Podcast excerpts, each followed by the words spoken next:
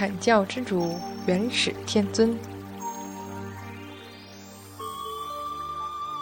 话说昆仑仙境里是没有夜晚的，始终都是晴空万里，祥云缭绕。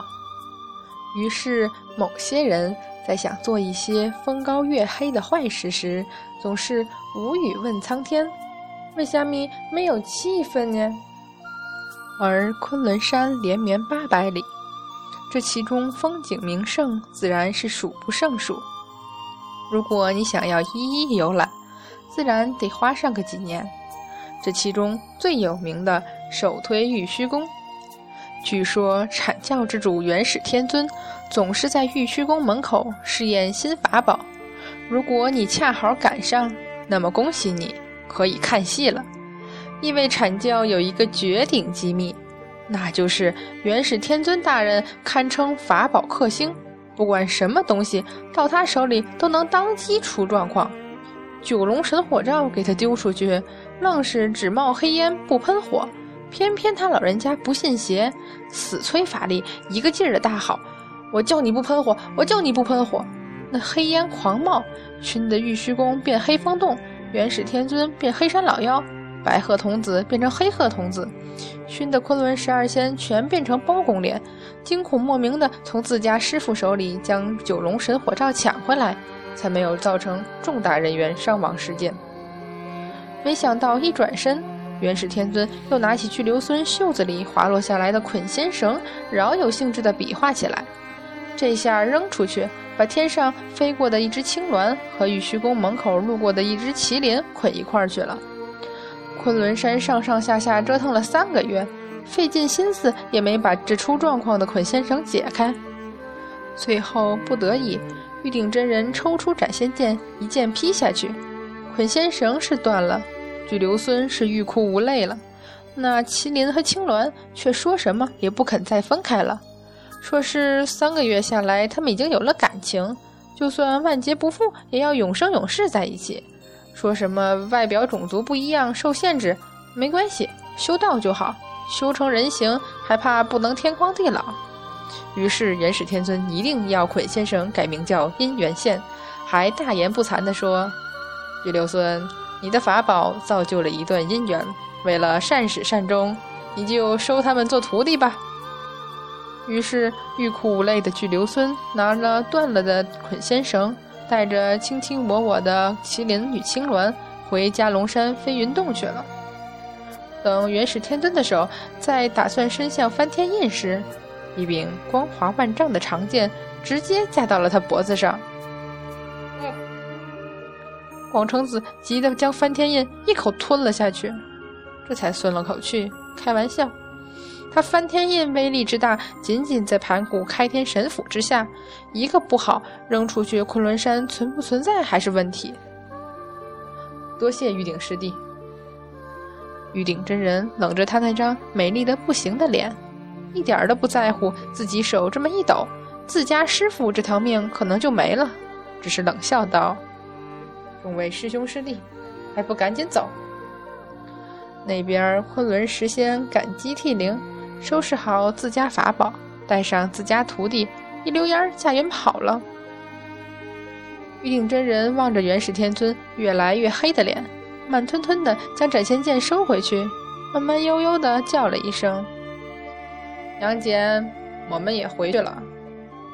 自始至终都拿了一本道书，在一边聚精会神的研究，完全没有理会周围发生什么事的少年慢慢合上书，连看都没看元始天尊一眼，跟着玉鼎真人走下玉虚宫去了。你们你们这些混账家伙！是日，八百里昆仑山全被这声怒吼笼罩了。时间流逝并不代表有些人的脾气就能改掉。在封神之战前大约十年的时候，玉虚宫的元始天尊在自己丹房里一个劲儿的嘀咕，自己那些徒弟的法宝都快骗不到了，自己做的法宝又从来不给自己面子，怎么办呢？想来想去，想到了玉鼎真人。貌似就这个徒弟的法宝自己从来没拿过啊。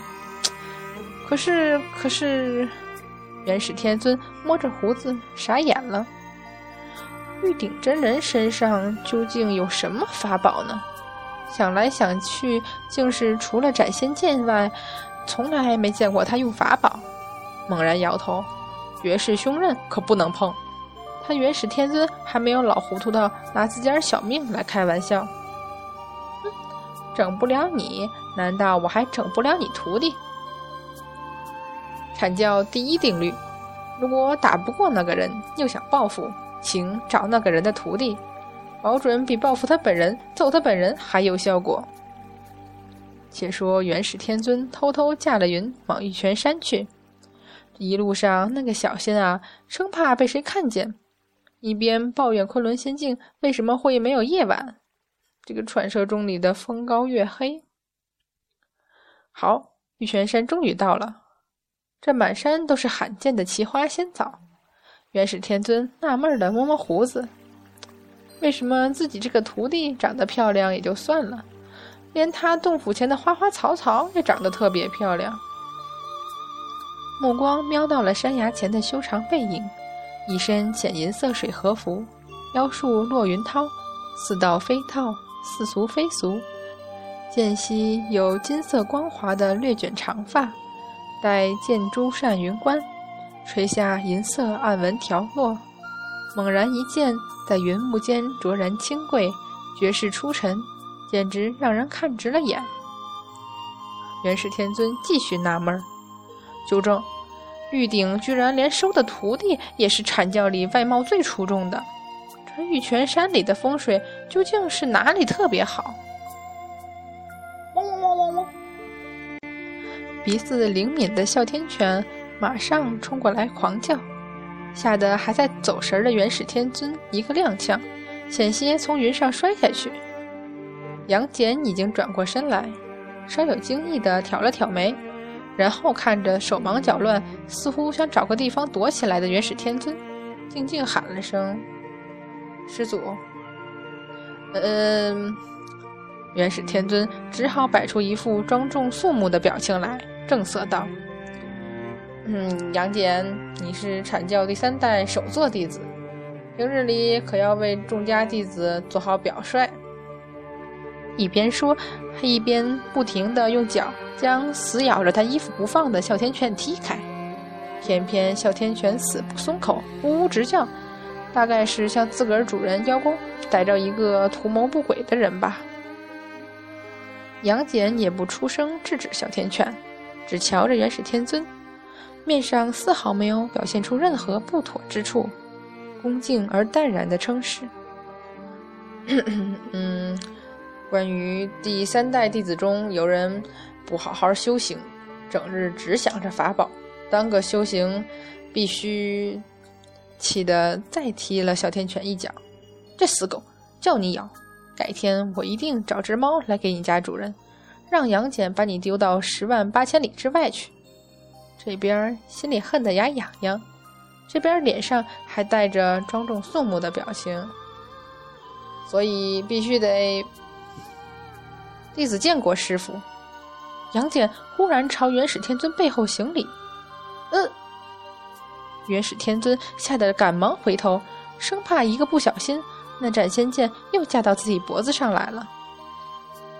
咦，没有啊！元始天尊气得扭过头来，准备找杨戬算账，却在转过身来那瞬间僵硬住了。玉鼎真人不知什么时候站到了杨戬面前。那张无论从哪个角度看都漂亮美丽的让女娲娘娘妒忌的脸，却是看得元始天尊一头的冷汗。不为什么，只因为玉鼎真人用左手轻轻抚右手所握的斩仙剑，连看都没抬头看元始天尊一眼，悠闲地开口：“师尊今日驾临玉泉山，可有什么事啊？”元始天尊连忙道：“为师只是……弟子刚才好像听师尊说什么。”玉鼎真人抬眼，就这冰冷的一眼，足够吓退所有窥伺的妖魔鬼怪。偏偏他还在笑，笑得元始天尊头皮发麻。法宝？呃，没有，为师没有说什么法宝。元始天尊连忙道：“为师还有事，这就走了。”驾云狂奔而去，好像有人在追杀这位阐教教主一样。哮天犬得意洋洋地回了来，靠在玉鼎真人脚边直摇尾巴，鼻子真灵。玉鼎真人却笑着拍了下哮天犬的头，伸手一挥，战云一边的杨戬立刻化作了一道云雾，而手握斩仙剑的玉鼎真人自然也变回了杨戬的样子，摇头轻道：“哮天犬，每个人都有自己的克星，谁都不例外。”